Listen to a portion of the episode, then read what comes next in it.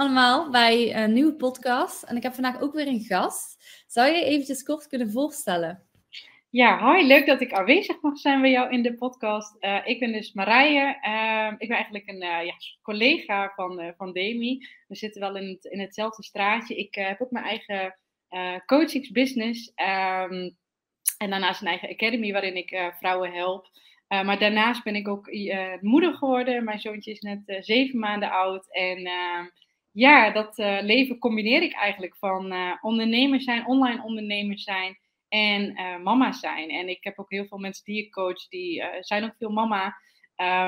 Maar ook de struggles die bij mama zijn soms komen kijken. En volgens mij daar gaan we het vandaag ook over hebben samen.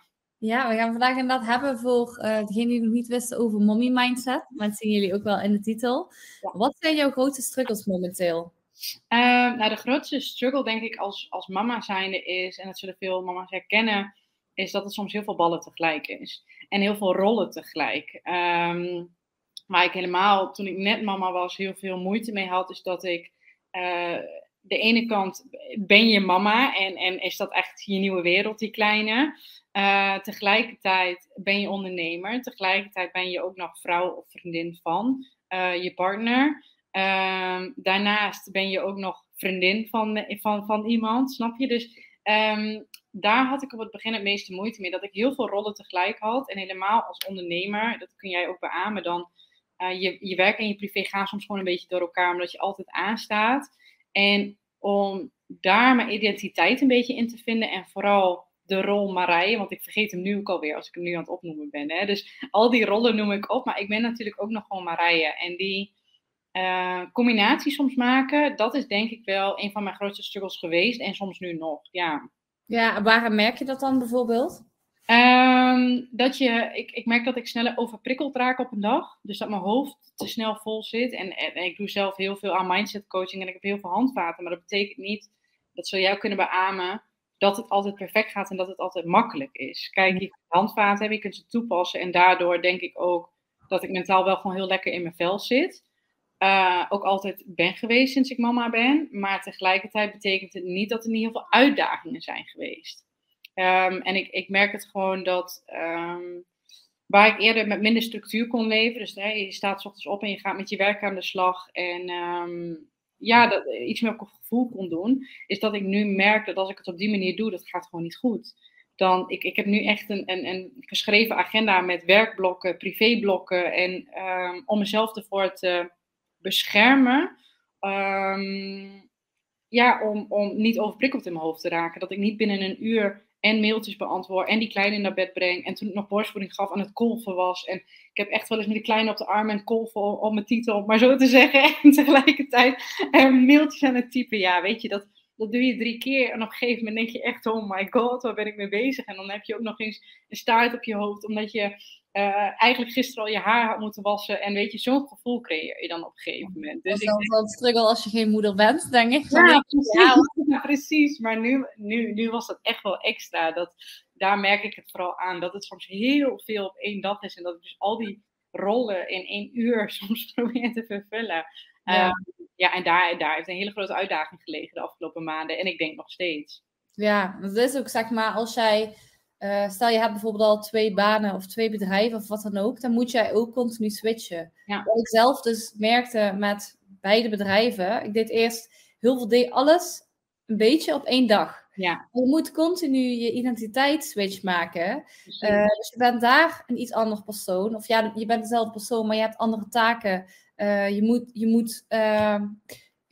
ene stukje moet je zakelijk zijn, maar als je tegen je baby zo gaat zijn, dan gaat het niet werken, zeg maar. Ja, als je tegen je klanten praat zoals je tegen je baby praat, dat werkt ook niet. Dus je moet continu switchen. En inderdaad, ik weet niet of je ooit van batchen hebt gehoord. Nee, vertel. Ja, je taken batchen, bedoel je? Ja, je taken batchen, zeg maar. Dus dat wil je natuurlijk zoveel mogelijk doen. Maar goed, ik ben geen moeder. Dus nee. Ik weet nog niet hoe dat in die situatie gaat. En hoe doe je dat nu? Hoe doe ik het nu? Ik breng meer structuur aan voor mezelf. Ik zeg, ik heb echt een agenda waarin ik echt werkblokken heb en Quinn-blokken. En natuurlijk gaat dat ook nog wel eens mis. En helemaal als ondernemer, dat je dan toch eventjes, dan zie je een mailtje binnenkomen en dan wil je toch even beantwoorden of wat dan ook. En dat probeer ik voor mezelf wel heel erg te bewaken. Dus echt blokken voor mezelf in te stellen. Maar ook, wat ik een hele belangrijke vind, is dat ik ook tijd voor mezelf blijf creëren. Wat ik net benoemde van, ik ben moeder, vrouw, ondernemer, 36 rollen. Maar ik ben ook gewoon Marije. Ja. En iets wat ik bijvoorbeeld voordat ik moeder werd heel veel deed, was mediteren. Een ochtendroutine, een avondroutine. Dat ik echt heel erg in mijn structuur zit. Nou, dat is... toen ik net mama werd, echt compleet eerst weggevallen. Want je hele leven staat op de kop. Ja. En ik had eerst moeite om die... Ondanks dat ik het ook mensen aanraad, had ik toch eerst moeite om die weer te implementeren. Om weer een soort momentjes voor mezelf te creëren. En op het moment dat ik daar meer voor ben gegaan. Dus echt weer zoiets had van... Nee, wacht even. Ik moet ook goed voor mezelf zorgen. En een beetje uit die bubbel kwam van... Ja, de kraamperiode, zoals ze dat dan noemen. Dat ik best wel gedisciplineerd, vanuit zelfliefde gedisciplineerd ben geworden. En dat ik dacht, nee, ik ga nu plannen wanneer ik bijvoorbeeld... Ik werk altijd met dankbaarheden en affirmaties. Dat zul jij ook vast kennen, hè? Een positieve insteek. Een vast moment waarop ik mijn dankbaarheden opschrijf. Een vast moment waarop ik mijn affirmaties opschrijf. En vaste momenten waarop ik mediteer. En dat merk ik dat heel goed is geweest. Dus niet alleen tijd maken voor werk. Niet alleen tijd maken voor je baby, voor je man... of partner dan, maar ook tijd maken voor jou. Dat zie ik namelijk ook veel in moeders om mij heen. Dat ze zichzelf heel erg vergeten. En als je dan hebt over een sterke mommy mindset, is denk ik dat heel belangrijk, dat je jezelf niet vergeet. En tuurlijk is dat makkelijker gezegd dan gedaan. Dat heb ik zelf ondervonden. Maar je moet wel actie gaan ondernemen. Want in een hoekje gaan zitten en zeggen, ja, ik heb 36 rollen en die rol van mezelf, laat maar... gaat wel betekenen op den duur dat je die andere rollen ook niet meer goed kan vervullen. Nee, precies. Dat is een kwestie van tijd, wanneer dat niet meer... Ja, en daar ben ik wel voor gaan waken. Dat ik dacht, oké, ik heb al die rollen wel en ik kan wel elke excuses verzinnen. Waarom ik niet Marije kan zijn. Maar linksom of rechtsom gaat dat een keer mis. En dan kan ik geen enkele rol meer aannemen. En ik denk dat dat bij veel mama's ook misgaat. En hoe heb je ervoor gezorgd dat uiteindelijk die structuur wel meer terugkwam? Wat heb je bijvoorbeeld misschien weggelaten? Wat heb ik weggelaten? Veel vaker weer nee gezegd. Nee zeggen is al iets wat ik in mijn proces voor het mama zijn mezelf moest aanleren. En waar tegen nee dan? Gewoon nee zeggen tegen soms sociale dingen, verplichtingen vooral. Kijk, er zijn ook sociale dingen waar je heel blij van wordt. Maar er zijn ook heel veel sociale dingen die voelen als een echt veel verplichting... Een voorbeeldje is kerst. Misschien is dat wel een interessante. Eerste kerstdag wou de hele familie iets met ons doen. Mijn familie, mijn manse familie, iedereen wou wel wat doen. En vanuit mijn manse kant zitten we ook nog met gescheiden ouders, et cetera. Goede relatie daar niet van. Maar daar zitten we ook nog mee dat we daar meer rekening moeten houden. En wij hebben gewoon gezegd, eerste kerstdag is van ons gezin. En daar was het echt wel wat weerstand. Dat mensen ook zoiets hadden van oké, maar ja, wij willen je ook zien en dit en dat. Maar wij hadden gewoon geen zin om met een baby zo te gaan slepen. En later een ander meisje gesproken die ook mama was. En die zei, ik zie zo op tegen de kerstdagen. Met die kleine, en ik moet de hele tijd heen en weer slepen. En ik moet. Bang voor de weerstand die ze ook kreeg van de familie. En toen dacht ik, nee, maar dit is niet hoe het hoort. En dat soort dingen heb ik dus gedaan. Dus dat is niet altijd even makkelijk. Omdat mensen daar een mening over hebben. Ook gewoon een stukje normen en waarden wat ze hebben. Ze hebben verwachtingen. Ja, ze hebben verwachtingen, want dat gaat altijd zo. Ja. Maar ja, als jij zou aan hun vragen... Oké, jullie willen graag dat ik kom. Maar zouden jullie ook willen dat ik kom? Als ik daar zit met deze... Ja. Wat zou ze dan zeggen? Ja, nee, maar exact. En er is een hele mooie zin die ik vaak gebruik... is. Als mensen dus heel erg willen leven naar verwachtingen van anderen, dat ik zeg, dat komt uit de nieuwjaarsconferentie, je moet van iemands verwachting niet iemands verplichting maken. Hè, dus de familie of mensen om je heen of de maatschappij kan wel iets van jou verwachten, maar dat betekent niet dat het jouw verplichting is. En dat denken mensen heel vaak, dat als mensen iets van hun verwachten, dat het ook hun verplichting is. Maar dat is niet zo. En dat is niet makkelijk. Plus ook gewoon wat ik altijd voor advies probeer te geven. Natuurlijk, creëert altijd wel ergens verwachtingen. Ja. Ga er al ervoor zorgen dat je nergens verwachtingen creëert. Ja. En dat je daar gewoon duidelijk in bent. Ik ben daar tuurlijk, soms gebeurt dat ook nog wel bij bepaalde mensen. Gaat het onbewust, hè? Dat je een verwachting neerlegt en dat je denkt, weer shit. Ja. Maar ik probeer in ieder geval heel vaak al te zeggen van... Het kan zijn dat ik kom, maar ga er nog maar niet vanuit. Mm-hmm. Want ik zie het dan wel. Ja, ja. Het soort van al geen verwachting creëren. En als je dan wilt gaan, dan kan het altijd nog. Ja. En dan heb je niet al ja gezegd. Je kunt beter eerst nee zeggen en ja kan altijd nog. Ja, ja, ja, maar is wel maar... Merk jij ook niet dan dat heel veel vrouwen daar toch wel moeite mee hebben? Helemaal mama's die niet dat als je niet mama bent dat je dat dan niet hebt hoor. Maar die met alle extra rollen en zo. En, ja. Maar ik denk niet alleen mama's ook. Ik denk natuurlijk mama heb je nog een extra rol aan zelf. Nog verantwoordelijkheid voor een ander. Hè? Dat is natuurlijk... Normaal is iedereen verantwoordelijk voor zichzelf. Maar als je een kind hebt, ben jij verantwoordelijk voor je kind. In ieder geval tot een bepaalde leeftijd. Maar ik denk ook omdat er in één keer heel veel verandert in je leven. Alles wordt omgegooid. En je hebt misschien ook bepaalde verwachtingen van hoe iets gaat. Ja. Hoe was dat bij jou van tevoren? Oh joh, ik dacht natuurlijk dat ik het helemaal snapte. Als ik mama werd, het allemaal ging gebeuren. Maar er bleef helemaal niks van over. Ik ben achter zoveel dingen gekomen dat... Kijk, ik hoorde wel eens verhalen van... Ja, je ligt 's nachts wakker, want dan heeft de baby krampjes. Wist ik veel dat baby's overdag ook slecht konden slapen. Wij hadden een vet slechte slaper.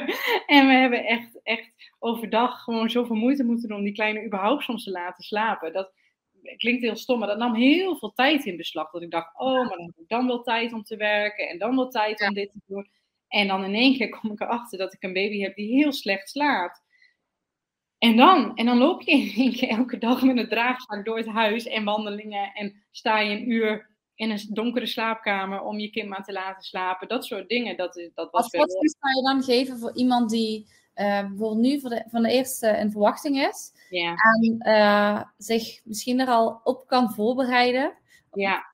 Nou, twee dingen. Kijk, het is ook niet dat ik een negatief beeld wil schetsen. Helemaal niet. Want het heeft mijn leven ook heel erg verrijkt. Ik merk dat ik bijvoorbeeld echt een bijzonder soort motivatie heb om er wat van te maken. En dat had ik al heel sterk, maar nu nog sterker.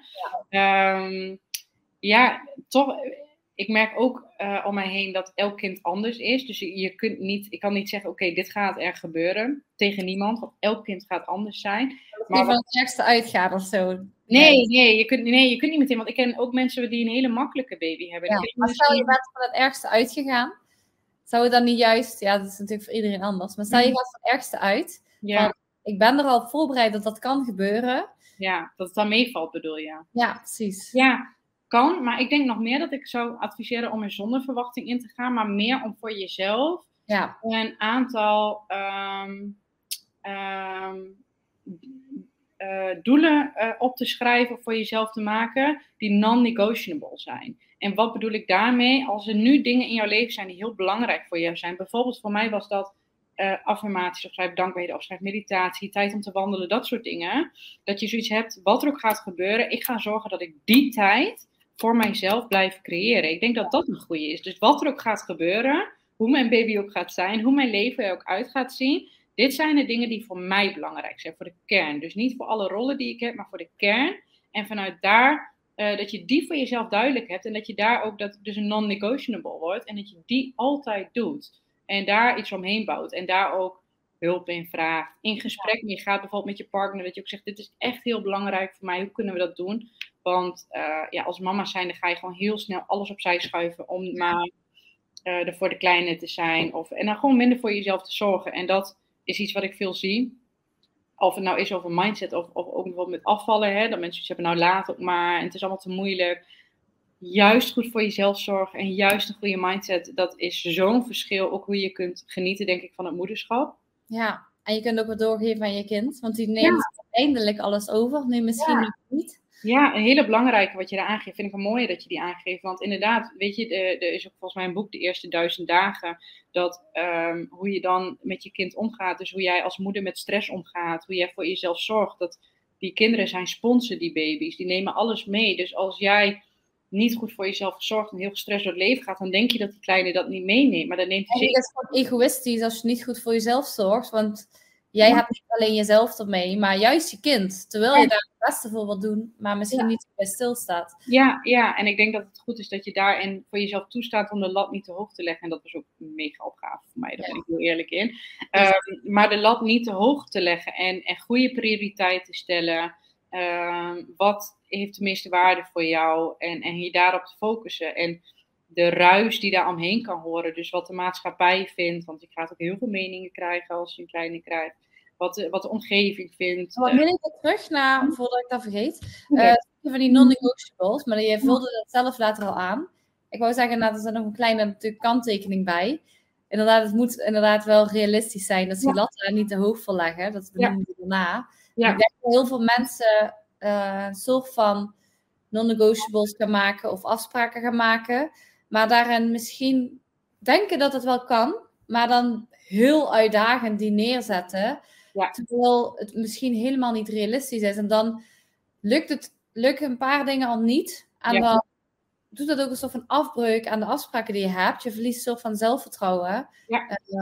Dus gewoon inderdaad realistische non-negotiables. En ik denk pas als je moeder bent, dat je dan even moet bijstellen ergens. Ja, dan kun je bijstellen. Kijk, je kunt die non-negotiables ook heel klein non-negotiables, maar ik bedoel, je kunt ze altijd daarna uitdagender maken meer. Precies, ja. Dat zeg je heel goed. Je kunt inderdaad, ik zou ze klein maken. Zoals wat ik voor mezelf dan had van, weet je, bijvoorbeeld mijn dankbaarheden opschrijven. Dat was iets wat mij als een hele positief laat. Dat kost 1 minuut. Ja, dus die maakte ik heel klein. Voordat ik zwanger was, sportte ik 5 keer in de week, krachttraining. Nu train ik 2-3 keer per week thuis. En dat is voor mij, kijk, ik kan nu heel verbolgen gaan worden van non-negotiable was dat ik 5 keer in de week kon sporten. Op dit moment, met prioriteiten, met mijn bedrijf, met die kleine, met dat ik ook gek ben op een sociaal leven, et cetera, is dat gewoon... Het is belangrijk voor mij en daarom heb ik hem aangepast. Dat ik 2-3 keer in de week thuis. Ja. Het kan natuurlijk zijn dat het voor jou zo belangrijk is dat je het wel 5 keer wil doen. Maar dan moet je ergens anders gaan schipperen. Maar je moet wel heel goed kijken naar, oké, die nieuwe puzzelstukjes. We krijgen een nieuwe puzzel voorgeschoteld. Hoe passen die in elkaar? En daarin kijken van wat is echt belangrijk voor mij. Nou, dat is wel sporten. Maar 5 keer in de week is voor mij op dit moment minder belangrijk. Ik ga mij er nu vooral omdat ik fit ben en dat ik me goed voel. Ja. Dus dat is met 2-3 keer in de week. Thuis is dat prima. En daarnaast wandel ik, de meditatie, dat soort dingen. Die zijn voor mij gewoon heel erg belangrijk. Dus dat is wel een goede wat je zegt. Maak ze niet te groot. En pas daarin aan. Maar de kern van wat jij nodig hebt, die zou ik wel echt heel duidelijk voor jezelf stellen. En dat je die niet onder laat sneeuwen. Nee, precies. En ja, qua sport, ik denk ook, of ja, weet ik zeker. Kijk, er zijn altijd mogelijkheden. Kijk, inderdaad, wat jij al zegt. 5 keer per week naar de sportschool is misschien niet haalbaar, want je hebt de kleine thuis. Nou, je kunt thuis van alles doen. Stel, dat lukt ook niet. Je hebt de ruimte niet, of wat dan ook. Dan ga wandelen of ga op een andere manier beweging zoeken. Dus vooral denk ik, en dan een tip voor de luisteraars, wat als ik daar even een conclusie uit kan trekken. Natuurlijk. Denk in mogelijkheden en niet in beperkingen.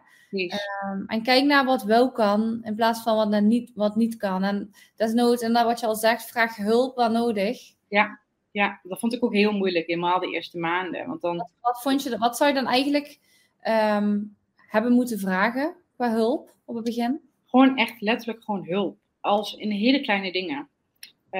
Oppassen, misschien een keer eten koken, helpen met de was. Echt de simpelste dingen. Dat meer, want ik had gewoon heel erg het gevoel, helemaal op het begin, dat ik het allemaal zelf moest kunnen. Dat ging ik verlangen van mezelf. Van weet je, ik moet meteen, de business moet weer helemaal on spot zijn. Mijn huis moet netjes zijn, de was moet weggewerkt. Ik moet zelf voor mijn kind zorgen, dat is heel belangrijk. Dat soort dingetjes. En nu die iets ouder is, merk ik dat ik dat iets meer kan loslaten. Iets vaker om oppas gaan vragen. Iets vaker gewoon durf te vragen van, joh, ik heb... 6 maanden met strijkwas. Mijn schoonmoeder is super lief. Die helpt ons daar heel vaak bij. Die zegt, kom wel even strijken. Weet je, dat soort dingen. Ja. Gewoon om vragen. En dat is iets wat ik op het begin echt heel lastig vond. Maar dus wel voor mezelf omgevormd heb. Waarom vond je dat lastig? Omdat ik vond dat ik het allemaal wel moest kunnen.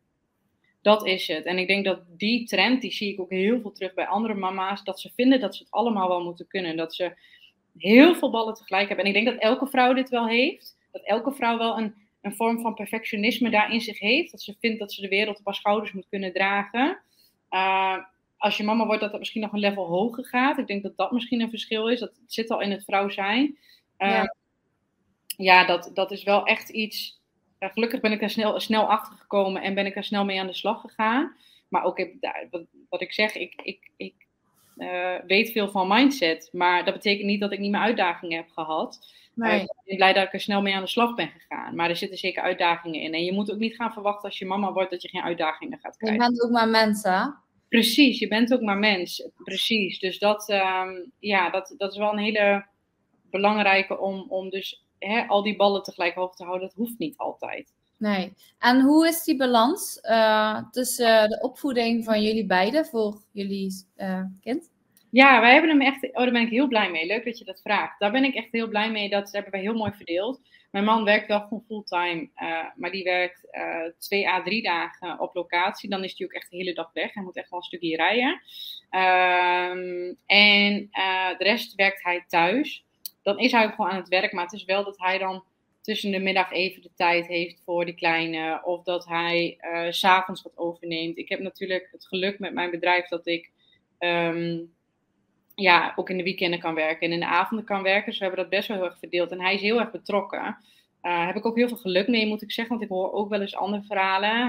Maar dat is ook maar net, denk ik. Aan de ene kant is geluk. Maar aan de andere kant is het ook een beetje hoe je daarover met elkaar communiceert. Want zeker. Als ik even mijn hele sterke mening mag geven. Ja, zeker.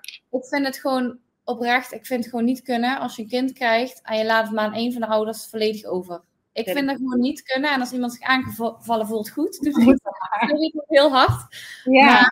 Maar, maar je krijgt niet voor niks een kind. Ja. Als je er bewust voor hebt gekozen.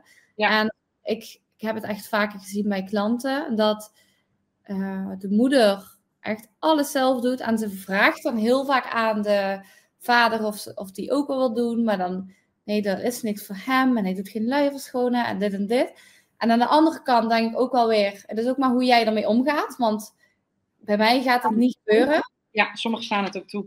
Kijk, ik weet als ik ooit kinderen krijg... mijn vriend die zal dat nooit doen. Maar stel, ik zou een man hebben of een vriend later... waar ik dan kinderen mee heb. En die zegt dat. Mm-hmm. Nou ja, die heeft gewoon pech. Dat gaat niet gebeuren. Ja. Dus dat is ook hoe jij ermee omgaat. Als je het maar allemaal accepteert... dan is het ook deels... jouw schuld. Maar dat is gewoon hoe ik erover denk. Hoe denk jij daarover? Nee, ik denk daar wel hetzelfde over. Het is, ik probeer altijd mensen heel erg in hun waarde wel daarin te laten. Ja. Tegelijkertijd vind ik inderdaad verantwoordelijkheid in het leven nemen een van de belangrijkste dingen. Je kiest samen voor een kind. Daarmee bedoel ik natuurlijk niet, even voor de duidelijkheid, ik bedoel niet als de man heel hard werkt. Nee, ik snap je hoor. Thuis, dan heb je misschien duidelijke afspraken erover gemaakt.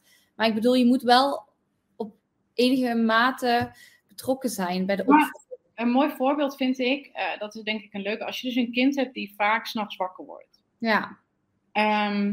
Wat ik nu fijn vind aan de verdeling zoals wij het hebben. Hij heeft ook 1 dag in de week papadag nu met die verlof. Dus 1 dag doet hij ook helemaal in zijn eentje.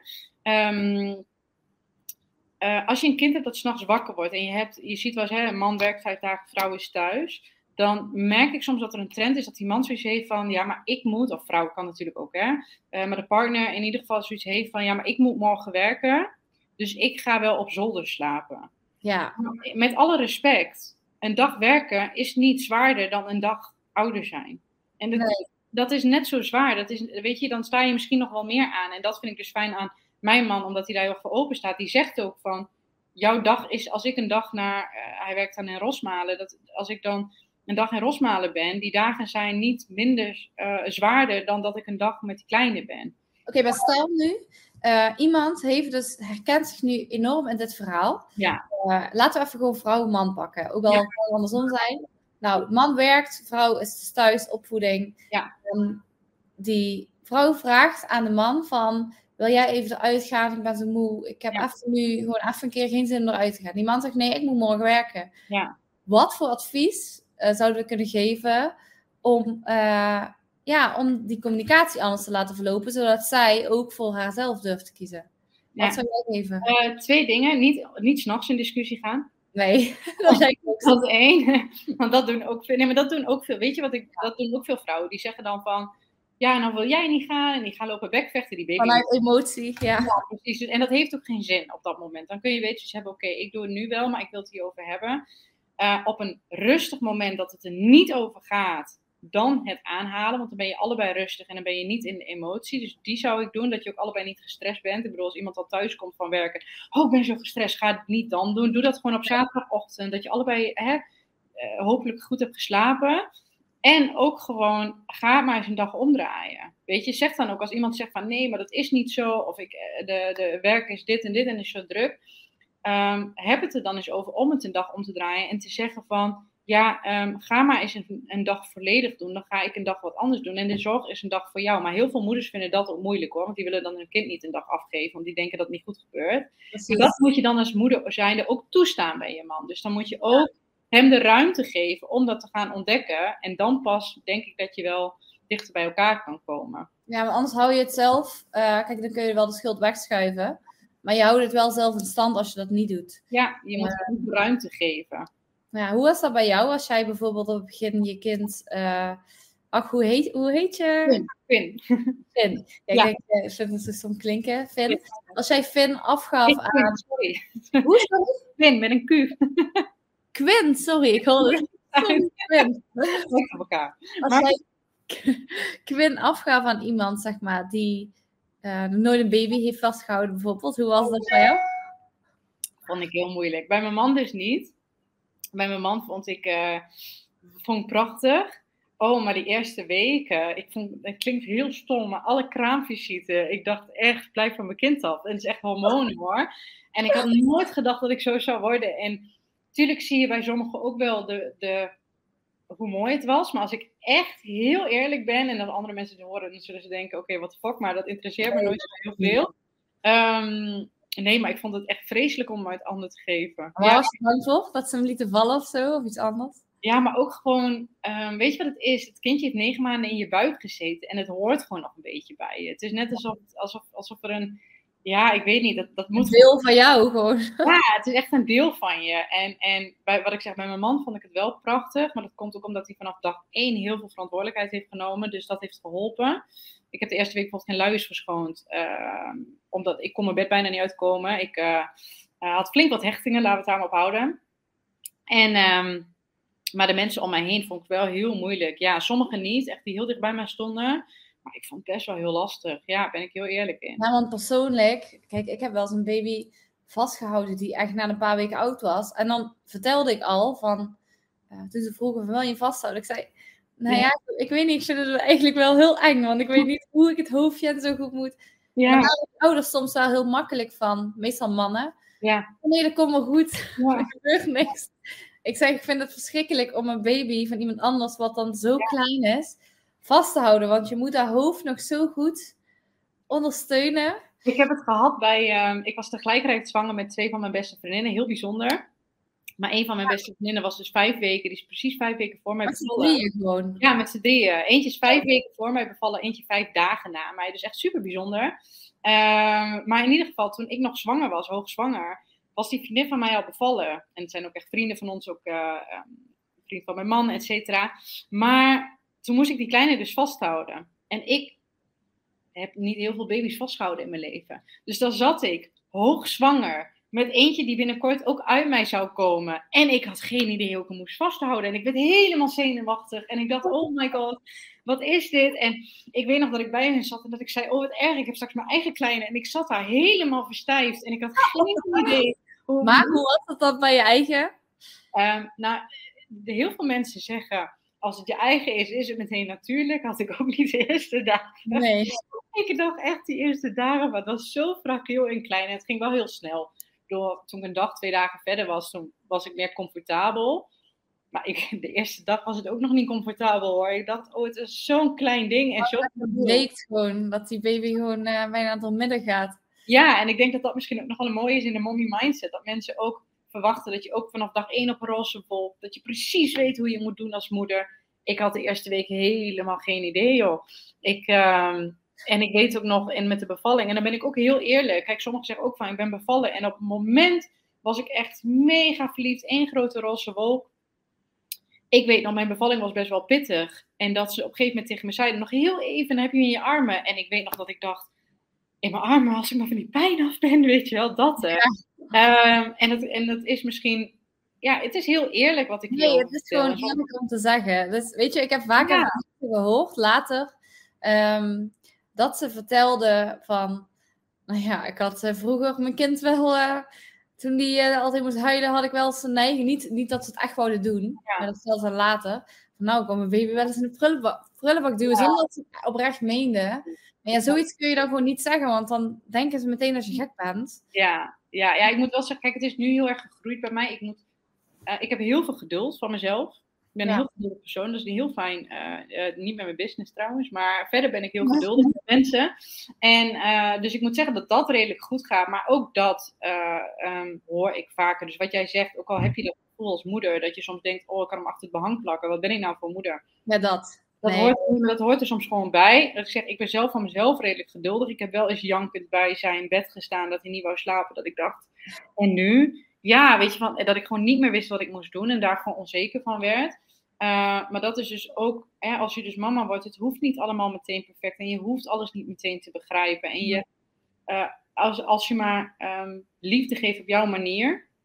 En dat hoeft echt niet meteen die roze wolk te zijn. Maar in ieder geval gewoon je best doet. Dan doe je het al goed genoeg. En bij mij groeide de liefde heel snel. En ik moet zeggen, dat bleef ook komen. Zelfs nu nog groeit de liefde nog. Ja. Maar dat hoeft niet meteen. Dat hoeft echt niet. Dat je meteen...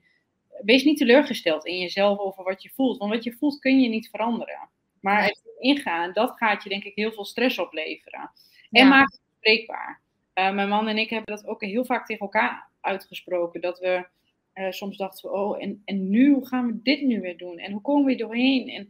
Oh, weet je dat je gewoon heel eerlijk blijft naar elkaar over hoe je je voelt. Ook naar je partner toe. Dat je elkaar blijft begrijpen als je het moeilijk hebt of als je het zwaar hebt. Dat heeft ons enorm geholpen. Dat we heel open zijn geweest in de communicatie. En ook niet oordelen over wat een ander zegt. Dus als een ander zegt van ja, ik voel het nog niet of ik vind het moeilijk of ik heb het zwaar. En jij hebt dat zelf niet. Ga dan niet boos worden van wat ben je nou van vader? Wat ben je nou van moeder? Nee, laat diegene ook in zijn waarde op dat moment. Hoe diegene zich voelt over het ouderschap. En help diegene erbij in plaats van meteen een oordeel te vellen. Ja, en wat voor invloed heeft het gehad of heeft het op de relatie? Goed. Ja, goed. Ik moet wel zeggen, mijn man en ik zijn nu... in september 11 jaar samen zelfs. Ja. Dus dat wel. Maar ook, daar is echt niet 11 jaar roze geur en maneschijn. We zijn zelfs een keer een zomer uit elkaar geweest. Dus weet je, wel veel meegemaakt samen. Het is, als je met elkaar blijft communiceren, brengt het je dichter bij elkaar. Ik merk wel dat we goed moeten opletten dat we tijd voor elkaar blijven maken. Die intentie hadden we ook. Dat was voor ons ook een non-negotiable. Dus eigenlijk elke maand gaan we wel een avondje op stap. En niet in de eerste 2 maanden meteen. Maar vanaf december hebben we dat al gedaan. Dat we lekker met z'n tweeën uit eten gingen. En even een avondje oppassen. Dus echt tijd voor elkaar.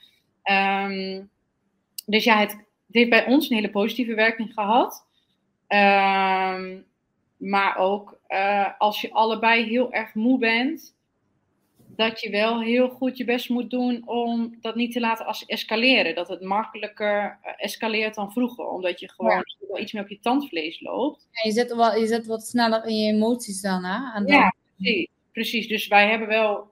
Als ik hem zie met Quinn, dan word ik gewoon helemaal verliefd. Ja, dat vind ik echt prachtig om te zien. Dan krijg ik een filmpje van hem op Papadag. En dan denk ik echt, die liefde is fantastisch. Ja. Maar op dagen dat het zwaar is, moet je wel meer rekening en meer begrip blijven tonen voor elkaar. Daar ben ik wel achter gekomen. En als je dat kunt, breng je dat dichter bij elkaar, omdat je je dan nog meer begrepen voelt. Juist omdat je het pittig hebt. Ja. Maar dat is denk ik, dat is hier ook wel eens misgegaan. Wij hebben ook wel eens een deur gehad. En dat gewoon omdat je moe bent. En omdat je op je tandvlees loopt. En dat je het even niet met elkaar eens bent. En ja. Als je daarna maar gewoon kunt toegeven dat je zelf... anders had kunnen reageren, je ego aan de kant kan zetten en inderdaad een stukje gewoon communiceren. Want ik denk überhaupt zonder kind, communicatie, als die niet goed zit, dan gaat de relatie al snel stuk lopen. Ja. Of je gaat elkaar niet begrijpen en je gaat dingen verbergen of niet meer vertellen. Precies. Ja. En aan een kind dan is het nog belangrijker, lijkt me. Kijk, ik ben geen moeder, maar ik kan me er heel wat bij voorstellen. Ja. Dus ja. Open communicatie. Wat zei je? Open communicatie. Echt heel belangrijk. Ja. En gewoon ook elkaar erkennen. Gewoon proberen ook inderdaad de ander te begrijpen. Ja. Inderdaad. Ja. En waardering te tonen ook. Soms niet alleen maar kijken wat diegene niet goed doet. Maar ook kijken wat diegene wel goed doet. Kijk, wat ik net aangaf, op die dankbaarheden voor mij. Voordat ik moeder werd, ging dat over heel andere dingen. Maar hoe vaak ik nu wel niet opschrijf van... ik ben heel dankbaar wat voor een fantastische papa Jeff is. Ja. En dan soms ook random op dagen. Maar juist omdat je dat af en toe opschrijft en even erbij stilstaat. Dat als die dan een keer iets doet, dat ik... Een heel grappig verhaal laatst. Die kleine was verkouden. En de tip, je moet even een uitje in de kamer zetten. Ik moet er nu om lachen. Jeff die brengt hem naar bed. En die denkt, het uitje, dat moet loskomen. Die zet een stoel naast zijn bed. En legt die uit. Op zo'n stukje afstand van zijn hoofd. Dus hij begint te huilen. En ik loop naar de kamer. Ik zeg, wat is er? Ja, ik krijg hem niet stil. Maar een kind, dat vet ze haar ogen natuurlijk. Natuurlijk, als ik een ei... maar dat moet heel snel, want dan branden mijn ogen al. Ja, precies. Dus daar gaan zo'n babytje. Dus ik kwam daar binnen. En de eerste reactie als moeder is natuurlijk, want je vindt het zielig. Wil je gewoon boos worden. En ik, hoe kun je dat nou doen? Maar ik zat te schakelen. En ik dacht, oh, maar dit doet hij ook gewoon met de beste bedoelingen. Ja, ik zei later tegen hem, we hebben hem uitje uit de kamer. We hebben hem gewiegd. En later zei ik het tegen hem. Toen zei hij, oh shit. Maar als ik op dat moment dus naar hem toe zou gaan. Hoe kun je dat nou doen met die ui? En bla, bla, bla. Nee, maar dan voelt hij zich ook aangevallen. Terwijl hij het eigenlijk heel goed bedoelt. Maar dit is dus echt een typische papa-actie. Ja, je snapt hem, hè? Ik zou er ook misschien... Als ik dat niet hoor, zou het mij ook gewoon kunnen gebeuren, denk ik, hoor. Ja, of mama, maakt niet uit. Maar dat bedoel ik dus een beetje met elkaar in de waarden soms ook laten. Dat, soms bedoelt iemand iets heel erg goed, maar pakt het niet zo lekker uit. Dat ga je heel vaak meemaken in het ouderschap. En daar begrip voor tonen op dat moment. Ja. Ik denk dat dat gewoon heel essentieel is. Maar dit was een leuke anekdote om het duidelijk te maken. Als je ego niet aan de kant had gezet op dat moment, dan hadden jullie waarschijnlijk flinke ruzie gehad.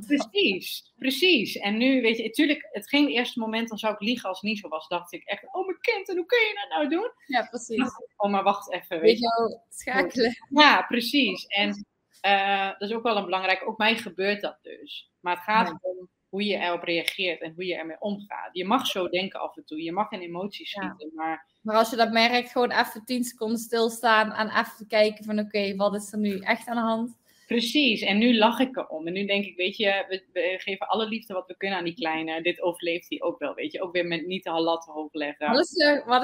Wat zijn fouten wat jij hebt gemaakt? Dat is ook wel een goeie. Geen natuurlijk, nee, geintje. Fouten die ik heb gemaakt. Ik denk, als we nu bijvoorbeeld hebben het over het slapen, dat hij wat lastig is met slapen, dat ik te beschermend ben geweest af en toe. Dus als hij maar ietsjes helden oppakken, in slaap wiegen. Terwijl die eigenlijk ook, als hij dan een kindje moet leren zelfstandig in slaap vallen, dat kunnen sommige baby's niet. Maar dan moet hij soms ook eventjes een minuutje kunnen huilen. Ja, dat heb ik dus allemaal niet gedaan. Ik was dan meteen, ik help je wel. Dus dat is denk ik wel een... inderdaad hetzelfde eigenlijk als bij mensen of bij kinderen. Ja. Even inderdaad in die emotie laten, als het wat rustiger is, dan pas. Ja, precies. En kijk, als een kindje gaat krijsen, moet je er naartoe. Maar ik was wel heel erg snel. Laat ik het daarop houden. Maar ook daar is het ook reflecteren. En wij hebben ook een slaapcoach op een gegeven moment in arm genomen. Die ook zei van oké, even 30 seconden. Dat is prima. En probeer het maar eerst met je stem. In plaats van meteen erop te vliegen. Want dat is ook overprikkelend voor hem. Ja. Als ik dan heb over wat heb ik fout gedaan. En dat ik dus op het begin niet genoeg hulp heb gevraagd. Dat denk ik. Dat ik te veel dacht dat ik het alleen kon. Maar ook weer dingen waar ik... Maar niet iets stoms zoals, ik zeg maar wat, de pamper verkeerd om of iets anders. Nee, genoeg. Nee, de pamper verkeerd om heel vaak, zelfs op het begin. Dat ik daarmee stond te klooien. Nee, ik ben aan het nadenken. over je heen geplast. Oh ja, of mee gepoept. Dat is ook allemaal die dingen, oh ja. Ah, nee, dat soort dingen is echt allemaal gebeurd. Ja, als me nog iets te binnen schiet, ben ik aan het nadenken. Maar dingen heb ik echt allemaal wel meegemaakt. Daar leer je ook alleen maar van, toch? Ja, precies. Ja, oh nee, echt. Ja, en dat hoort ook allemaal bij. Dat hoort er echt allemaal bij. Maar ik denk dat het sowieso voor de mensen die luisteren wel een hele goede is om... want ik wist wel dat het bij mensen was, dat je niet meteen als iemand aan het huilen is of een huilen schiet, dat je dan niet meteen moet gaan knuffelen. Ja. Of heel even afstand. En je kunt best rustig praten, maar ik wist niet dat dat bij een baby eigenlijk wel heel logisch hetzelfde werkte. Ja, kijk, ik ben niet voor laten huilen. Daar heb ik ook heel veel onderzoek naar geleden, dat je hechtingsproblemen krijgt. En er is ook nog een verschil tussen krijsen en huilen. Dat merk je heel snel bij je baby. Of ze echt overstuur zijn of gewoon aan het jammeren zijn. En wat kan dan bijvoorbeeld zijn waardoor baby's in één keer zo gaan krijsen, zeg maar? Wat is dan vaak de oorzaak? Van alles. Kan ook kan een stukje angst zijn. De baby's kunnen wel angstig zijn, maar ze kunnen ook... weet je wat het is? Ze hebben ook 9 maanden bij jou in de buik gezeten. En op het moment dat jij weggaat, dan willen ze dichtbij blijven. En ze liggen daar in één keer alleen in een bedje bijvoorbeeld. Dus dat kan het zijn. Maar ook krampjes kan het zijn. Weet je, het kan heel veel zijn. En dat is dus ook als mama zijnde. Ik dacht dat ik alles moest weten wat precies altijd aan de hand was. Ja, maar baby kan niet praten, dus je weet het gewoon niet. Nee, dus het is soms ook gewoon een kwestie van liefde geven en je best doen. Want dat is wel heel erg. Met moeders onder elkaar is zoveel oordeel. Dat is echt dat ik af en toe denk, oh jongens, hou daarmee op. Borstvoeding is ook zo'n ding. Ik heb 6 maanden borstvoeding gegeven. En mijn mening is dat het beste is wat je je kindje kan geven. Mijn mening. Ja, lijkt me ook wel, ja. Maar het paste ook bij mij. En ik heb ook heel hard voor moeten werken. Mijn productie kwam niet lekker op gang, maar ik had het ervoor over. Het past bij mij. Maar dan heb ik even een vraag, hè. Want ik heb altijd zo van, ja, dat duurt toch heel lang, denk ik, voordat ik kinderen krijg. Maar borstvoeding, ik hoor van heel veel mensen dat echt heel veel pijn doet aan je tepels. Nou, ik heb eerst echt bijten gewoon, zonder tanden, dat gewoon echt... Nou ja, ik ben nu wel gestopt, maar het was... ik heb eerst met een... Ja, het klinkt echt heel niet sexy, een tepelhoedje moeten voeden. Mijn man vond het zo erg, die naam, die noemde hem de sombrero, want zo zag het eruit. Dus we mochten thuis niet met tepelhoedje zeggen, maar sombrero. Onze kraamzorg, die ging helemaal stuk.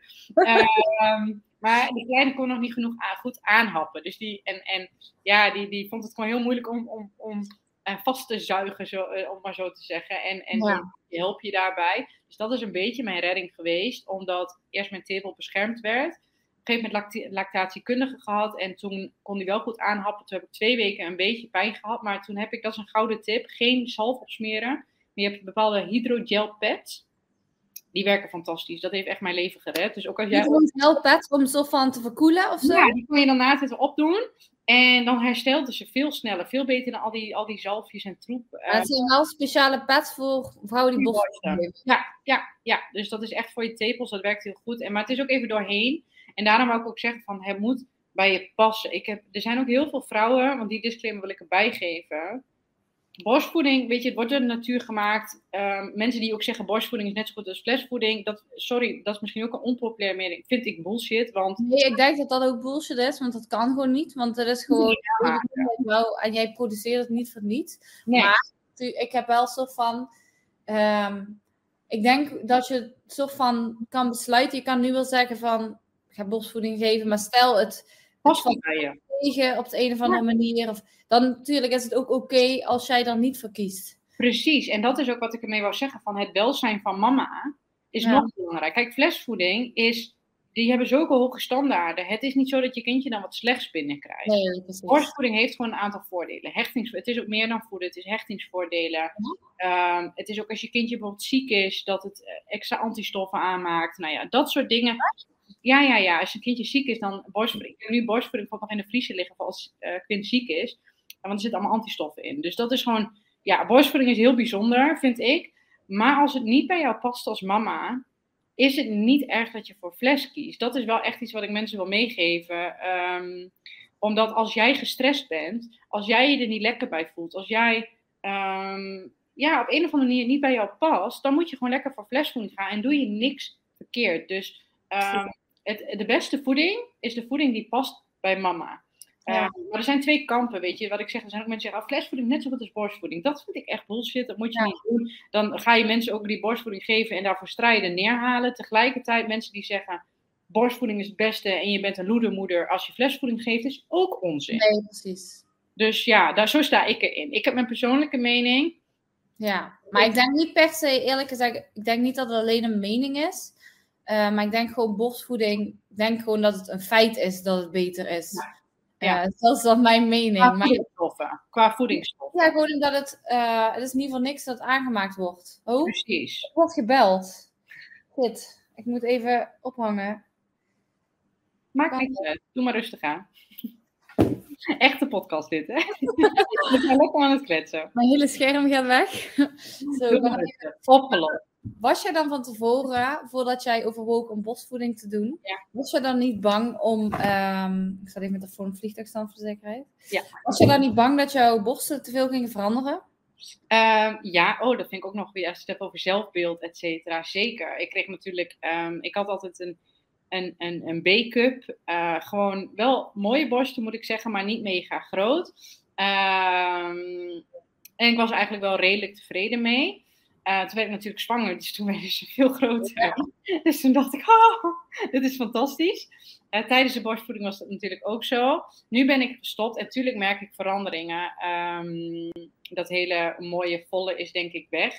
Daar heb ik het ook wel eens moeilijk mee gehad nu hoor. Dat ik dacht van, oké, wat blijft er van over, et cetera.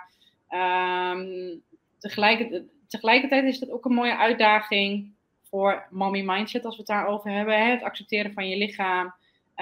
Mijn hele lichaam is sowieso nu slapper dan voor mijn zwangerschap. Ook omdat ik dus tijdens mijn zwangerschap kon ik niet zoveel sporten door bekkenklachten. Je houdt ook niet echt spieren op tijdens de zwangerschap. Nee, precies. En het is echt een aanslag op je lichaam wel, zo'n bevalling. Het duurt echt wel even dat je daar weer bovenop bent. Volgens mij mag je ook een jaar na je bevalling mag je niet sporten. Of een half jaar, maar best wel heel lang. Of niet te hardlopen, sorry. Krachttraining heel voorzichtig doen. Dus het is allemaal zacht. Het ligt ook een beetje aan hoe getraind jij bent, zeg maar. Dus als jij bijvoorbeeld al heel lang sport, dan kun je wat sneller weer op been. Maar inderdaad, je bent 9 maanden, als ik goed heb, aan het zwangerschap. Ja. Dus dan moet je nog geen gekke dingen gaan doen, lijkt me. Nee, precies. En ik heb heel erg bekkenklachten gekregen in mijn zwangerschap. Dus ik kon niet meer sporten. Dus ik ben wel blijven wandelen. Maar ik heb geen krachttraining meer kunnen doen. Omdat ik dan gewoon echt pijn kreeg. Dus ik ben ook daarin wat zwakker mijn bevalling ingegaan. En nu moet ik ook echt alles opbouwen. Terwijl ik echt heel sterk was in de sportschool. Echt fanatiek was. Dus dat was voor mij ook wel een hele andere identiteit. Want ik heb al jarenlang ben ik dat atletische meisje. Weet je, ik bouw makkelijk spieren op, et cetera. En mijn lichaam ziet er nu anders uit. En dat is soms best wel lastig. Daar ben ik heel eerlijk in. Maar hoe ga je daarmee om?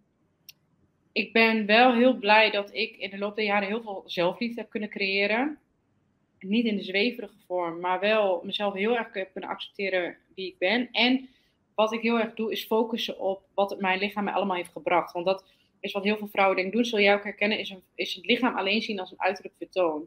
Maar mijn lichaam heeft mijn kindje gedragen. Mijn lichaam heeft mijn kindje groot gebracht. Mijn lichaam is zoveel meer. En los van het kindje, maar mijn lichaam zorgt ervoor dat ik elke dag kan wandelen. Weet je, mijn lichaam is veel meer dan dat. En een stuk liever geworden voor mijn lijf. En daardoor kan ik het beter relativeren. Dat is het. Het is echt niet dat ik altijd maar denk van, ik vind mijn lichaam net zo mooi als voor de zwangerschap. Ik vind het anders mooi.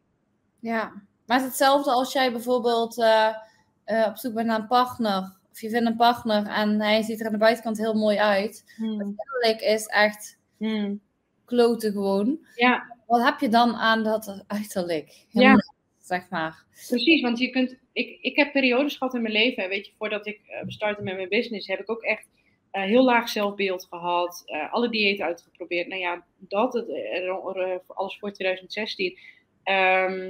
En dat.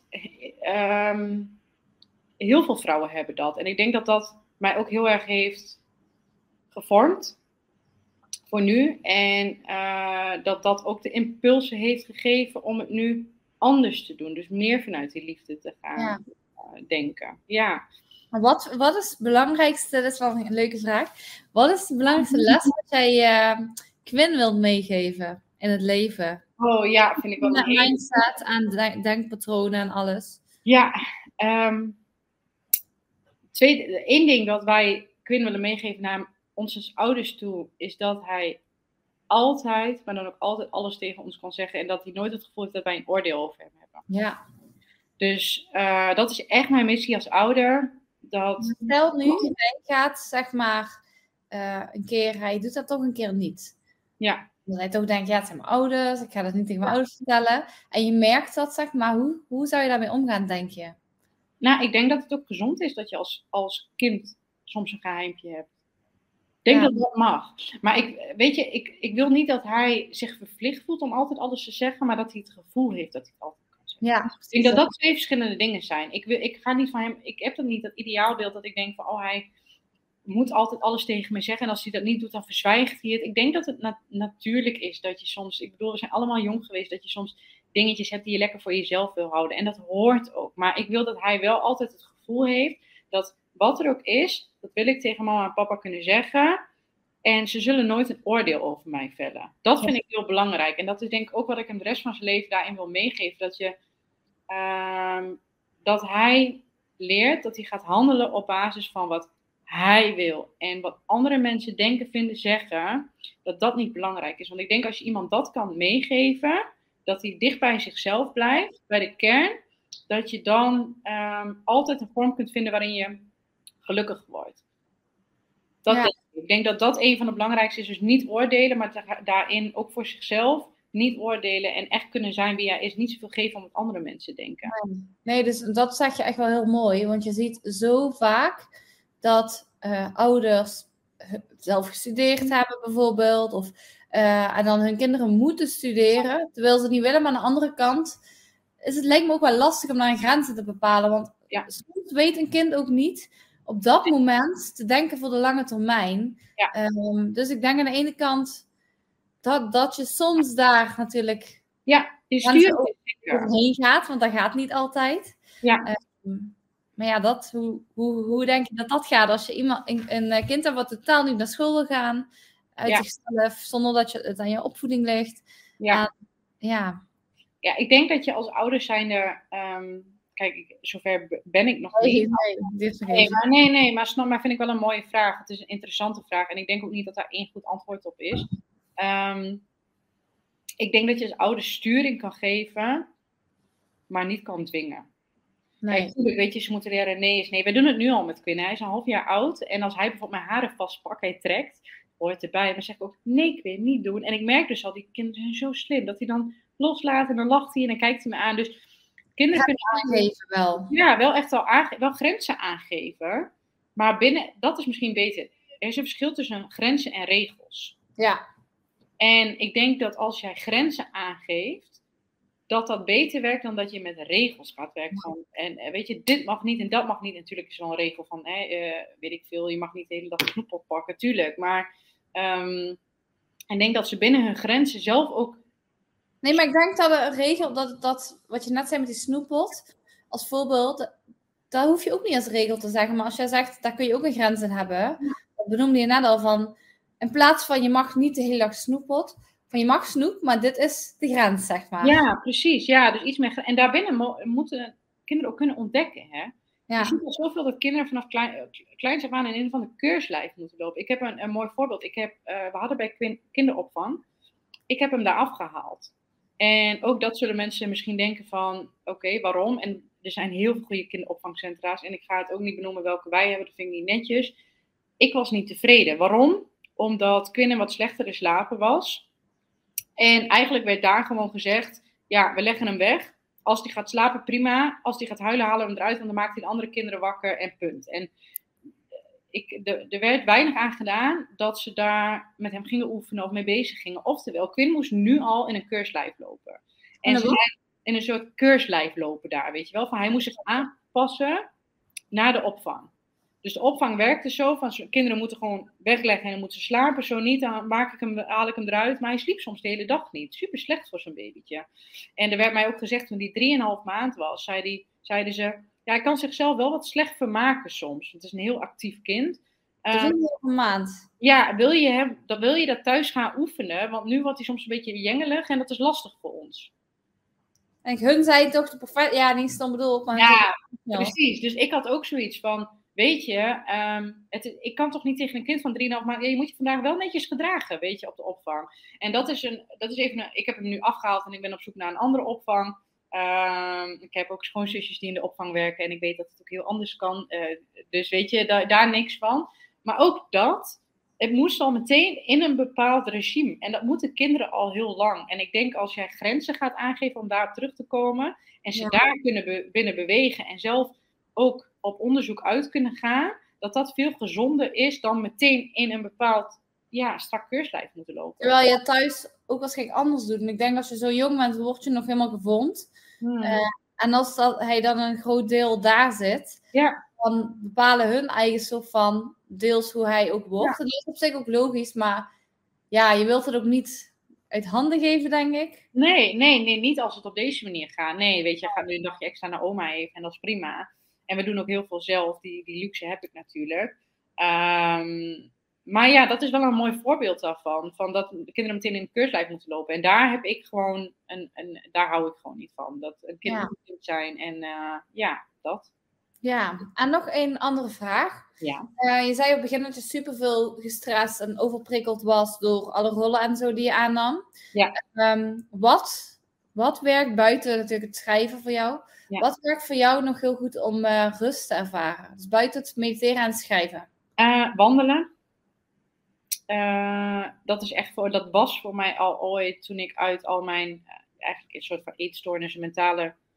stoornis wil ik niet zeggen, maar mentale probleem heeft aan mij dat al geholpen. Dus dat werkt voor mij heel goed, wandelen. Tijd met z'n tweeën maken, dus met mijn man. Hele belangrijke. Stel, je hebt echt niet veel tijd en je bent helemaal gestrest en je hebt geen tijd om even te wandelen op dat moment. Dan pak ik dus een ademhalingsoefening of een meditatie. Dus dat ik echt denk, en even bijvoorbeeld als ik overprikkeld ben, alle taken even opschrijven. Dus echt helderheid creëren. Ik denk dat dat een goede is. Dus overzicht.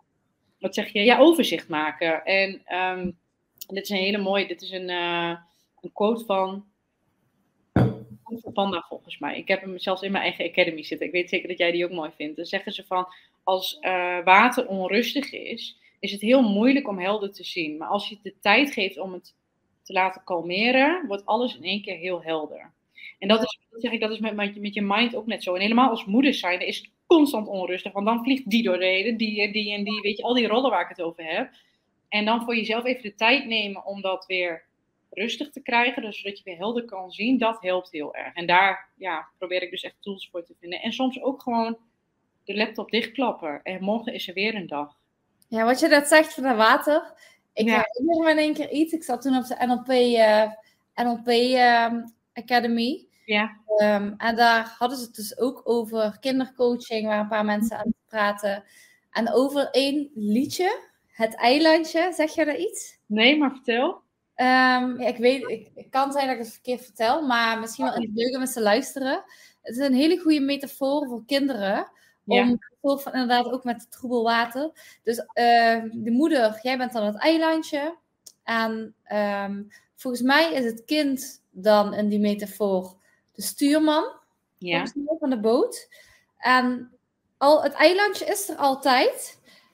Maar soms is hij even weg. Of zie je hem even niet. Door de hoge golven of door de storm. Mm-hmm. En zodra het weer rustig is, dan mag de stuurman weer op mijn eilandje komen. Ja. Dat is eigenlijk zo van, als de moeder volgens mij boos is. Of de moeder in emoties zit. Of andersom, mag ik even denken. Als de moeder in emoties zit... dat je dan even de tijd geeft. In ieder geval iets. Dat je in ieder geval even ruimte moet geven en dat je dan even moet laten. Nee, als het kind in emotie zit. Dan mag die weer aankomen. Zodra dat die weer rustig is, dan is de moeder er altijd. Maar als die onrustig is, dan moet die even wachten. Ja, maar dat snap ik. Ja, vind ik een hele mooie. Ik snap er is nog een kinderboek volgens mij. Ja. Ze vertelde Daantje het vulkaantje. Nee, ken ik niet. Het was ook een metafoor voor kinderen. En dat ging dan over wat een moeder vertelt als zij even onrustig is. Ja. dat zij dan een vulkaantje is. En dat die, als die een beetje begint te borrelen, dat het kind dan eventjes bij het vulkaantje uit de buurt moet blijven, want anders kan die barsten.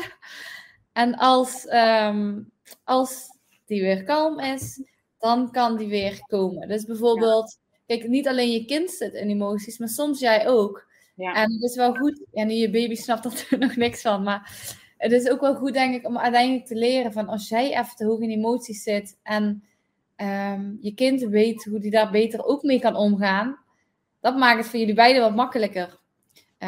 Dus ik vond dat wel een goeie en ik vertel het misschien niet helemaal... Nee, maar ik snap je boodschap wel heel erg. Ik snap je boodschap zeker. Ja, ik denk inderdaad dat het een hele belangrijke is. Omgaan met emoties voor kind, voor moeder, voor vader, voor gezin. Dat je daar met z'n allen een balans in vindt. Ja, zeker. Ja, en wat is... Heb je een grote droom of zo nog voor jouw gezin? Dat vind ik ook wel een leuke. Ja, weet je, het is altijd grappig. Ik zeg altijd tegen de mensen die bij mij in coaching komen, zeg ik altijd, ik help mensen om fucking gelukkig te worden. Ik maak er altijd een grapje van. Maar dat is ook wel een beetje wat ik voor mijn gezin wil. Als in, wij willen heel graag, wij waren altijd van het reizen. Dus we willen Quinn heel graag veel van de wereld laten zien en samen nog dingen gaan ondernemen. We willen bijvoorbeeld heel graag gaan overwinteren. Volgende winter in Spanje. Hond mee, kind mee. Remote daar werken. Dat is iets wat we heel graag willen. En als ik het heb over een grote droom voor Quinn, is vooral dat hij iets kan gaan doen waar hij gewoon echt heel erg gelukkig van wordt. Fuck wat de buitenwereld vindt. Sorry voor mijn taalgebruik. Maar waar hij gelukkig van wordt. En dat hij een leven kan leven waar hij met zichzelf bezig is en niet met de oordelen en de andere mensen. Ja, dat is echt wel een droom, ja. Ja, ik denk dat dat nog, dat die uitdagingen ook nog komen. Mijn moeder zei vroeger altijd, nou, kleine kinderen, kleine problemen, grote kinderen, grote problemen. Geloof ik hoor, geloof ik. En het is ook, ik heb ook geen ideaal beeld. Nee. Maar ik heb zelf wel heel veel last gehad van me heel veel aantrekken wat andere mensen vinden. Ja. Het is echt bij mij een heel groot probleem geweest. Ik denk dat je daar ook, hoe goed je het ook wilt doen als moeder, hoeveel kennis je ook hebt, ik denk dat je daar ook niet volledig aan ontkomt. Nee, zeker niet. En ik denk dat dat ook accepteren ook heel belangrijk is. Ja. Hè, dat je het als moeder niet perfect gaat doen. En dat dat ook oké is. Ja. Als je maar ook dingen kan toegeven. Want dat is wel denk ik iets wat ik bij veel ouders zie, is dat als ze dan iets fout hebben gedaan. Maar ik ben moeder.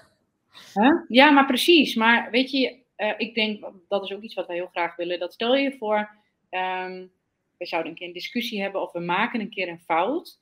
Dat we dan ook terug kunnen komen daarop. En dan ook zeggen tegen hem van, dat heeft mama niet helemaal goed gedaan. Maar mama was verdrietig of mama was boos. En daarom heeft ze dat gedaan. Sorry, en nu gaan we door met ons leven. Ja. En niet altijd maar denken dat je als ouder gelijk hebt. Maar juist ook je kwetsbaarheid kunnen laten zien. Ja. Ik denk dat is echt iets wat ik mezelf ook heb voorgenomen. En nog, hij is 7 maanden en ik ga fouten genoeg maken. Hè. Laat ik niet een droombeeld scheppen. Nee, dat is denk ik wel een van de beste tips. We hebben heel veel dingen natuurlijk besproken. Ja. Goede tips heb je gedeeld. Maar een van de beste tips is denk ik sowieso wel in je relatie met je kind. En überhaupt elke relatie. Gewoon dat je ego aan de kant kunnen zetten, je fouten toegeven. En vooral je kind kopieert wat jij doet. Ja. Als jij je fouten niet gaat toegeven, dan gaat je kind ook eigenwijs zijn. Ja. En jou nadoen. Ja, en ook je ego naar jezelf aan de kant zetten. Hè? Niet alleen naar je kind, maar ook naar jezelf. Dat ego dat je alles tegelijk moet kunnen. En ook naar jezelf kwetsbaar durven te zijn. Ja, dat is een hele mooie. Maar is er nog iets... Een krachtige boodschap die je wil meegeven aan de luisteraars? Oh, de tijd is ook zo vol gegaan. Meer dan een uur. Een krachtige boodschap. Ja, ik denk dat we heel veel hebben besproken. Ik denk dat de belangrijkste boodschap is om te zorgen dat je blijft werken aan zelfliefde. Vanuit een vorm van zelfdiscipline ook. Dus lief voor jezelf kunnen zijn, maar ook jezelf op de juiste moment een schop onder je kont kunnen geven. Ja. Dat per dag er ook een aantal ballen mogen zijn. En niet alle ballen tegelijk. Dat echt een hele belangrijke is. Dat je ook gewoon soms jezelf nog mag zijn, naast mama zijn, na al die rollen. Ja, en niet alles hoeft perfect. Niet alles hoeft perfect. Progressie boven perfectie. En als het elke dag een 1% beter gaat, kom je er ook. Ja, nou, ja. Ik vond in ieder geval een heel interessant gesprek. Ik heb ook heel wat geleerd over... Leuk, leuk. Ja, ik vond het ook superleuk. Leuk dat ik aanwezig mocht zijn. Ik denk ook dat het een interessant onderwerp is. En, ja, ik kan er wel over gaan spreken, maar dat is niet heel geloofwaardig als niet-moeder zijnde. Nee, maar jij weet natuurlijk ook heel erg veel van mindset. Dus ik denk dat de combinatie wel heel leuk is. En dat het ook leuk is om als niet-moeder naar een situatie te kijken. En dat je daardoor ook mooie inzichten kunt krijgen. Ja, en natuurlijk, ik heb ook klanten die moeder zijn en ik kan ze er even goed bij helpen. Ja. Maar ik denk onbewust heb je toch soms... natuurlijk, ik heb er ook van geleerd van bepaalde klanten, maar onbewust heb je toch een oordeel van, dat lukt toch wel, of dit of dat, maar kijk, je hebt het zelf niet ervaren. En dan nog, ook al ben ik moeder en ik heb het inderdaad makkelijk, wat jij straks al zei, dan inderdaad gewoon geen oordeel hebben. Maar onbewust heb je, kijk, je bent oordeelloos en je zal het niet altijd uitspreken, maar onbewust heb je gewoon soms een oordeel. Ja. Ja. En dan denk je van, oké, als je dat iets anders plant, dit of dit, maar... Ja, iemand weet zelf wel, zeg ik altijd. Jij weet zelf wel of de excuus is of niet. Ja, precies. Ja, maar dat is een hele mooie. Je weet inderdaad zelf of het een excuus is of niet. Dat is een hele mooie. En als je opmerkt dat het een excuus is, ga er wat aan doen. Ja. En als geen excuus is, nou, zorg dan ook goed voor jezelf en neem je rust. Ja, precies. Neem dan een stapje terug. Ja, ik denk dat het inderdaad een hele mooie en een hele belangrijke is. Oordeel sowieso niet over elkaar. Of je nou niet moeders en moeders hebt, maar ook moeders over elkaar. Weet je, iedereen moeder is anders, elk kind is anders. Hoe is trouwens bij jou met het vergelijken met andere moeders? Vond ik eerst heel moeilijk, ben ik ook eerlijk in, dat ik dat wel deed. Hoe dan op social media vindt echt? Ja, ook, allebei. Allebei wel, denk ik. Dat ook, dat ik soms echt hier door huis kon lopen de eerste maanden, ook nog met borstvoeding, dat... Met echt, en dan ben ik brutally honest, met een half natte BH en mijn haar en een knot. En dat ik dacht van, en ik was nog steeds 8 kilo zwaarder dan dat ik was. En dat ik dacht, oh my god, en dan zie je die perfecte Instagram-mama's. Ga je daar niet aan meten? Nee, dat is echt of bewerkt, of ze laten alleen de goede kanten zien. Of ze hebben toevallig een hele makkelijke baby, dat kan. Maar ook dan ga je jezelf niet vergelijken. Nee, dus in het begin heb ik dat wel veel gedaan, omdat je ook nog geen referentiekader hebt. Ik denk als ik een tweede zou krijgen dat het anders zou zijn, maar je hebt geen referentiekader. Ja. Je maakt alles maar voor de eerste keer mee. Wil je nog een tweede? Weet ik niet. Ik heb altijd gezegd van niet. Ik heb altijd gezegd ik wil er maar 1. Nu wil je er 10. En nu, ik weet het niet. Ik heb het best wel met mijn man af en toe over gehad. We weten het niet. Het is heel dubbel. Soms denk ik ook wel van, het is zo mooi. Want het is ook een onpopulaire mening. Maar ik had altijd zoiets van, nee, eentje is voor mij meer dan genoeg.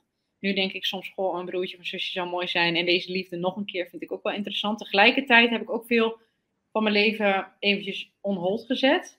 Voor de zwangerschap en de kleine. En vind ik het ook heel lekker na 7 maanden dat ik weer een beetje meer Marije ben. Ja, maar aan de andere kant, als je er toch 2 zou willen... Ja. Dus je bent net klaar met alles. Begin het weer opnieuw. Ik weet niet, misschien is dat leuk, misschien niet. Ja, maar maar precies wel wat je zegt. Je kunt het allemaal nog een keer doen. En die ruimte moet er ook zijn in je leven. En dat moet bij je passen. En ik ben ook heel gepassioneerd over mijn bedrijf. En ik zit daar wel eens over na te denken van wat is dan goed. Ik heb bijvoorbeeld nu wel ingebouwd. Ik had nu 3 maanden verlof. Ik heb wel voor mezelf zoiets als ik een tweede... neem vind ik een vervelend woord, maar als we voor een tweede gaan, dat is een beter woord. Dan wil ik mijn bedrijf wel zo hebben staan dat ik eigenlijk een half jaar lang verlof kan nemen. Dat ik of iemand in dienst heb die mijn academy overneemt, dat ik een bepaalde buffer heb. Of als je zin hebt om iets te doen, gewoon alleen omdat je het echt leuk vindt. Ja, maar niet dat het moet, of dat het echt met een dag in de week af kan. Maar nu moest ik echt best wel snel weer aan het werk. Ja, dat je eigen bedrijf, je hebt niet geen... zwangerschapsverlof wat je vergoed krijgt? Nee, je krijgt een klein beetje van de overheid. En, wat is dat dan, als ik vraag mag? Volgens mij was dat netto. Ja, dat gaat echt maar om 1400, 1500 euro volgens mij. Ja, precies. Dus dat is heel fijn. En je bedrijf mag wel doorlopen. Dus als jij bijvoorbeeld iets hebt dat doorloopt, die inkomsten mag je ook gewoon krijgen. Dus het is een extra daarin. Maar er zijn ook heel veel bedrijven die stil liggen. Ja. Dus, nee, dat is wel iets. En ik heb ook opnieuw niet de waanvoorstelling. Maar ik zou dan wel wat verder willen zijn in bepaalde dingen. Dat ik meer ruimte daarvoor heb om echt wat meer verlof te nemen. Ja, dat is wel iets wat ik zou doen. ja. Ja, snap ik wel. Ja, en inderdaad, ik denk ook altijd, ik wil ooit 2 kinderen en dan is het ook allemaal makkelijk als ze met elkaar overweg kunnen. Dan hoef je niet continu met dat kind te spelen. Ja, ja, dat is anders. Ze kunnen elkaar ook niet leuk vinden. Precies. Of vechten. Ja, dat weet je gewoon niet. Dus ik ben heel erg van, ik ben ook niet van de 5-jaren plannen. Ik zie het leven soms wel, want je verandert ook als mens. Dus ja. Je kunt wel eens ook een visie hebben. Iets waar je graag naartoe beweegt. Ja. Maar ja, dat kan ook zomaar in één keer veranderen. En dat precies, ja. Toen vroeg ik ook alweer, nadat we eigenlijk wilden afsluiten, toen vroeg ik iets. Wat was dat ook alweer? Iets wat ik nog wel meegeven? Nee, daarna was het nog iets. Oh. Maar ik weet het niet meer. Ik ben het even kwijt. Dan maak je. We hebben zoveel besproken. Nee. Nee, als je het nog hebt over meegeven. Nee, volgens mij hebben we echt superveel besproken. Ja. En hebben we een mooie boodschap meegegeven. Tenminste, vind ik. Ja. En, dan even denken, misschien dat ik hem even in 2 delen knip. Dat is vaak voor mensen, anders luisteren ze soms. Misschien als een stand van de wel. Ja. Luisteren ze hem anders niet af. Dus ik ga hem denk ik in 2 delen doen. Maar in ieder geval super bedankt voor deze podcast. Ja, graag gedaan. Ik vond het heel leuk. Volgens mij nogmaals is het een hele interessante podcast geworden. Ja. En hebben we lekker gekletst. En, anders vonden wij het in ieder geval leuk. Dus... Ja, precies. Ja, precies. Nee, ik denk zeker dat het heel leuk is. Waar kunnen ze jou vinden? @ Marije Lentfert op Instagram. En op mijn website marijelentfert.com. Dus daar kun je altijd rustig rondkijken als je het leuk vindt om een beetje mee te kijken in mijn leventje als ondernemer. En Academy. Ja, en in de Academy. Ja, zeker. Ik zal je ook eventjes taggen in de beschrijving. En er komen sowieso wat video's aan in de Reels. Ja, zeker. Gaan we doen. Ja, mocht jullie nog vragen hebben voor Marije, stuur ze zeker naar haar over het moederschap of andere vragen. Dat zeg ik nu wel, maar ik denk dat... dat mag leuk. En anders, als jullie niks zinnigs te vertellen hebben, dan mag dat ook. Maar in ieder geval, jullie kunnen haar altijd een berichtje sturen. Mij ook overigens. En dan gaan we deze podcast afsluiten, want we zijn een beetje klaar met vertellen, denk ik. Ja, het is helemaal goed zo. Ja, ik denk dat de luisteraars nu ook lang genoeg naar ons gekwept hebben geluisterd. Bedankt voor het luisteren naar de Liefde voor je Leven podcast. Volg mij op Instagram op @demiopai en stuur je vraag via DM of mail naar info@deemscoaching.nl. Wil je graag met mij in gesprek over jouw doelen of over een onderwerp in deze podcast? Laat het me weten. Support mij door te abonneren op deze podcast. Tot snel, doei doei!